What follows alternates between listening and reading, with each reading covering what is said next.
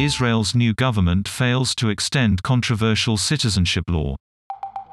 The controversial law bars Palestinians who marry Israelis from being granted citizenship rights.